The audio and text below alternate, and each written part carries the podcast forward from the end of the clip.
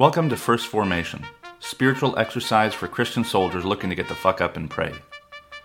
Join Pew Pew HQ every weekday morning to hear the good news through grunts and with grunts, in the unity of the Holy Spirit as one church forever and ever.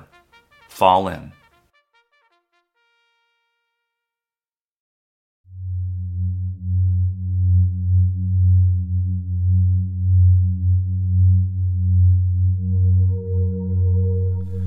Psalm 123 To you I lift up my eyes, O you who are enthroned in the heavens.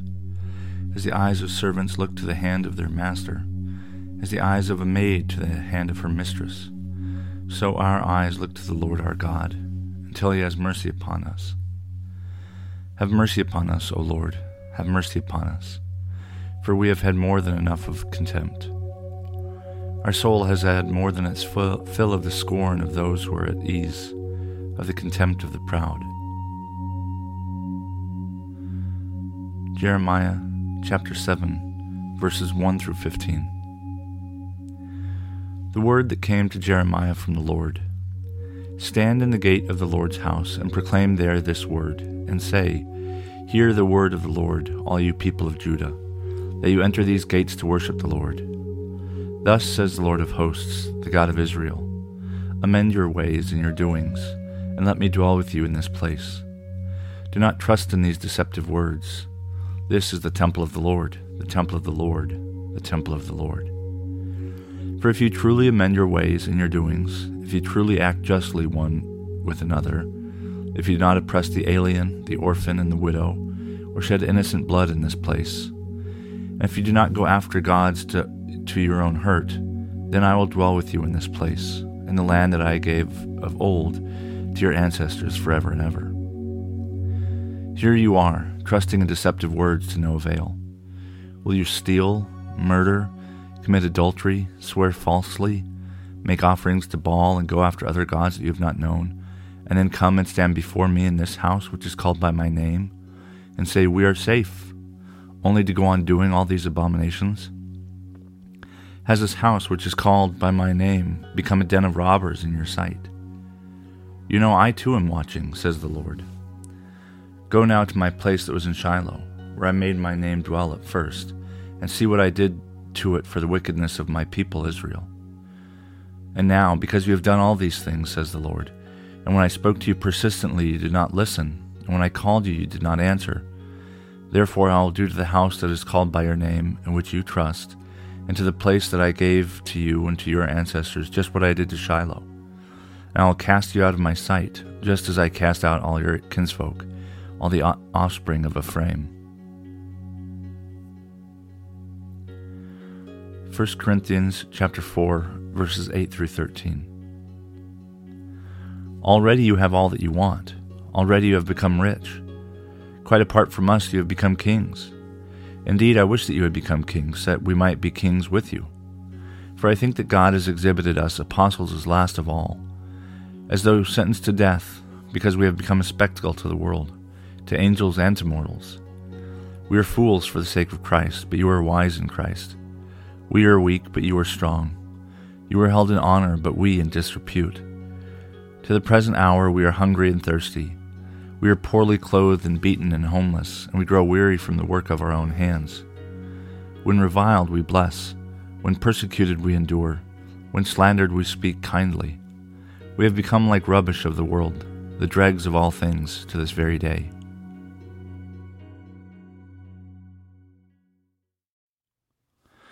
Good morning, and welcome to the fifth Thursday after Pentecost. This is Brother Logan Isaac broadcasting from Walkersville, Maryland.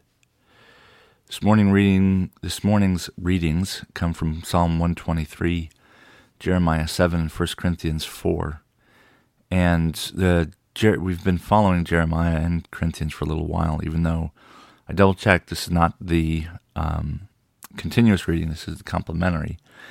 Um, but in uh, Jeremiah's text, uh, we have God uh, upset with uh, the people Judah and I think he's talking about the tribe, not the whole, you know, all the twelve tribes. Um, and uh, he makes mention that you know if you'll be carried off just like Ephraim was carried off, and so in the time of the the divided kingdom, um, the tribes start getting carried away or or exiled or destroyed by Israel's enemies, um, and the uh, the first two that go are uh, Zebulun and Naphtali, the the military tribes of Israel. Um, then um, Issachar and Asher and Dan and uh, Ephraim and Judah and um, oh my goodness, Judah and, and, Benjamin are some of the last to finally be overtaken. Benjamin uh, uh, contains Jerusalem, uh, and Judah is just kind of the the main portion, uh, the kind of vanguard of Israel. Um, and uh, it's because they've you know they've you know they were too sure of themselves. They stand before God and in God's own house and says and and they say you know we've got nothing to worry about, even while they uh, have made God's house a den of robbers, uh, where they uh, oppress the alien, orphan, and widow, um, and they shed innocent blood, and they go to other gods. Um, even as they do all this, they remain convinced that you know they can do no wrong and God's on their side, um, and they've become blind to uh, what's really going on. They've taken for granted the the relationship that they have with this God, um, and that is mirrored a little bit in Paul's letter to the Corinthians, in that he he's he's kind of putting them down. Um, I, I didn't uh, check too closely, um, but he's referring, you know, he's talking to someone. It begins, You have all you want, you've become rich, quite apart from us, you have become kings. Um, and there might be some kind of setup, and this is four chapters in, um, but it's it's very possible that he's speaking to the church in general at Corinth. Um, it has become rich, and you know it has all kinds of power and Paul kind of sarcastically says, you know, that'd be great if if we were equal, because then we could be kings too. Um, which is this kind of way of saying, like, look, you know, that's not the way. That's not our way as Christians to kind of grasp at power to try and get to the top of the ladder. Um, our our thing is being one, being one body. And well, if you're kings, then certainly we're kings too. And so one gets a sense that the Corinthians have been, you know, less than respectful or or deferential, I suppose, to Paul. Um, and he refers to himself and to the other apostle uh, as apostles. Um, and so it's kind of it's always kind of funny to hear Paul talk about himself as an apostle um, because he comes on the scene after uh, Christ has has ascended and he's there as at least as early as Stephen's stoning. Um, so we don't have any evidence that he actually, you know, met Jesus other than this um, road to Damascus experience when he hears a voice, and he goes on calling himself an apostle.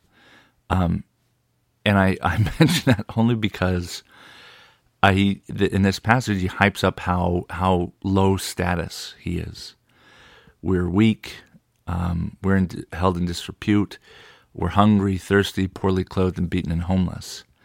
And we're tired from all the work that we, we do. And when other people curse us, we bless them.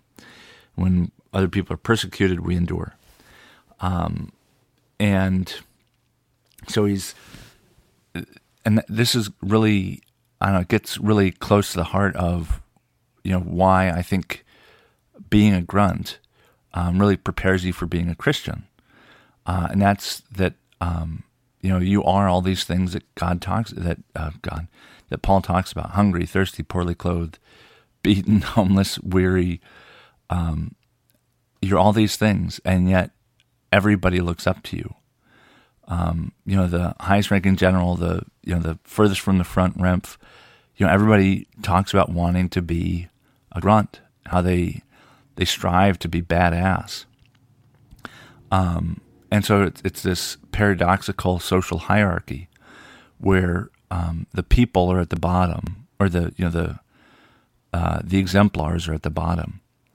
Um, and there's a slight difference between um, the between the two passages, and I I don't think I would say between the Old and New Testament, but in the Jeremiah reading, um, they've there's a you know they've done the things they've done wrong are injustices. Um, in Paul's letter, the things that they've done uh, that are uh, that are bad are not necessarily unjust. Um, they're more uh, they're social. Uh, I don't know faux pas. They're social um, inequalities. Um, the the Old Testament is more like moral inequalities. You know, oppression, um, theft, stuff like that. Um, but the the the principle, the the underlying kind of concern, I think, is still the same. People who are tired and homeless and beaten, um, they typically aren't, uh, you know, they typically aren't, you know, kings. They typically don't grasp at those things. They typically are just trying to get by. Um, and that's the kind of, um, you know, uh, that's the prerogative of Christians in particular is um, to model our lives and to truly embody what it means to not have very much, to not try and get everything you can get, but to um, to just make it through uh, the day to day. You know the uh, the the language I I kind of decorate Pew Pew HQ with um, hints at that. You know this this voluntary lowly status. Paul here says we are fools for Christ, and there's this whole um, kind of tradition, uh, in particular in the Eastern Church, where you know people are actually like clowns. There's people who go around and you know kind of clown on Christ or clown for Christ, um, and they uh, there's also this kind of parallel um, tradition. One of the other student veterans at Duke was really into it. He never said it, but it was clear like this wretch for Christ. Um, these people who, you know, debase themselves or allow themselves to be debased, um, to make themselves lowly, so that um, when they, um, you know, witness to Christ, um, it is all the more to God's glory. Um, you know, grunts don't get the credit. you know, the mid-level uh, commanders do, and so grunts do and do and do and accomplish, accomplish, accomplish, and work, work, work. Um, but they don't typically get the credit. The only credit they get is credibility, which is different. Um, but they don't do it for the reward. Christians don't do it for the reward. We do it because it's the right thing to do, because God asked us to, uh, because it is good work to right the world from its wrongs. Um, you know, Grunt doesn't do it because uh, you know, the exemplary grunt doesn't do it because it's going to earn them money. They've already got a paycheck. They've got they've got clothing. They've got housing. Um, they do it usually for something else. There there is a kind of reward, um, but you know the the everyday kind of work that grunts do. It's because it has to get done. It's because that's what it takes to maintain um, a good order. Um, that's what it takes to um, you know, maintain justice and peace and um, the way that uh, we understand the world ought to be. Um, of course, there's big differences between the military and the church, but the work looks similarly, um, and the the kind of people that it takes to run, that it takes to get by, are those of lowly status, and we can we can deplore that, and we can try and avoid it, and try and be kings um, or we can adopt it as our own. Uh, you know that Bane line from Batman. You know, some people uh, adopt it, right? Some people are born into it and they want to get away, want to become kings, maybe. Um, but Christians adopt. Um, you know, poverty is kind of a a narrow word, but we adopt um, all these things that Christ adopts that the world despises. And lowly status, you know, appears in many different ways, um, whether that's being a grunt, whether that's being a prisoner, whether that's being, um, you know a, a good and humble person. It's expressed in so many different ways, but it's at the core of what it means to be both a Christian uh, as well as being, you know, at least a young um, soldier, young a young grunt.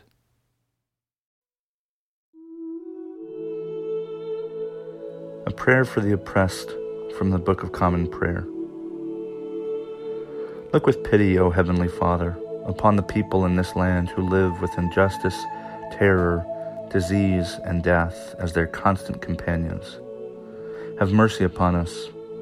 Help us to eliminate our cruelty to these, our neighbors. Strengthen those who spend their lives establishing equal protection of the law and equal opportunities for all. And grant that every one of us may enjoy a fair portion of the riches of this land.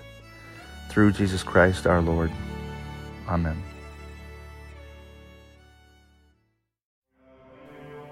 Thank you for falling in to First Formation, where Pew Pew HQ shares morning prayers for the humble, hardy folk caught in the crosshairs of God and country. If you like what you've heard, you can participate in one of the three following ways. First, you can support the podcast at patreon.com slash pewpewhq. You can contribute as little as a dollar a month, and you can cancel at any time if I ever piss you off.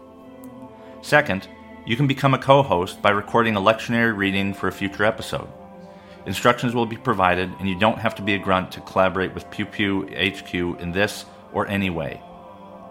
Finally, you can also record and send prayer requests of a minute or less. Prayers can be included in the episode, read anonymously if you wish, or kept private for me to pray for off air. So there you have it three ways to participate in First Formation.